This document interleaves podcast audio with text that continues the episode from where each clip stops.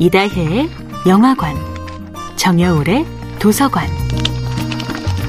안녕하세요. 영화에 대해 자팍다식한 대화를 나눌 이다혜입니다. 이다혜 영화관에서 이번 주에 이야기하는 영화는 1990년 영화 나 홀로 집에입니다. 나 홀로 집에는 세계 최고의 아역 스타를 탄생시킨 영화인 동시에 역대 최고의 흥행 성적을 올린 코미디 영화 중 한 편입니다. 하지만 나 홀로 집에가 만들어지던 때만 해도 이런 흥행을 예측한 사람은 없었다고 하는데요. 무비, 우리가 사랑한 영화들이라는 다큐멘터리에서는 나 홀로 집에의 비하인드 스토리가 나옵니다. 제작진은 맥컬리 컬킨 캐스팅 이전에 100명도 넘는 아역 배우 오디션을 봤다고 합니다. 공들여 캐스팅을 마무리한 뒤에는 세트를 전부 만들어야 하는 상황이었는데요. 제작비를 승인받지 못해서 제작이 중단될 뻔한 위기를 겪었다고 합니다. 결국 크리스 콜럼버스는 다른 영화사에서 영화를 완성했습니다.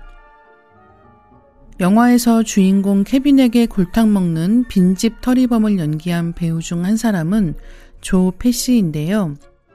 갱스터 영화에 주로 출연한 이력을 가지고 있습니다.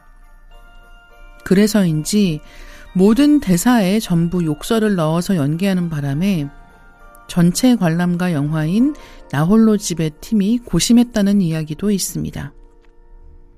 영화를 보시면 조페 씨는 욕 대신 웅얼거리면서 분노를 터뜨리는 연기로 문제를 해결했습니다.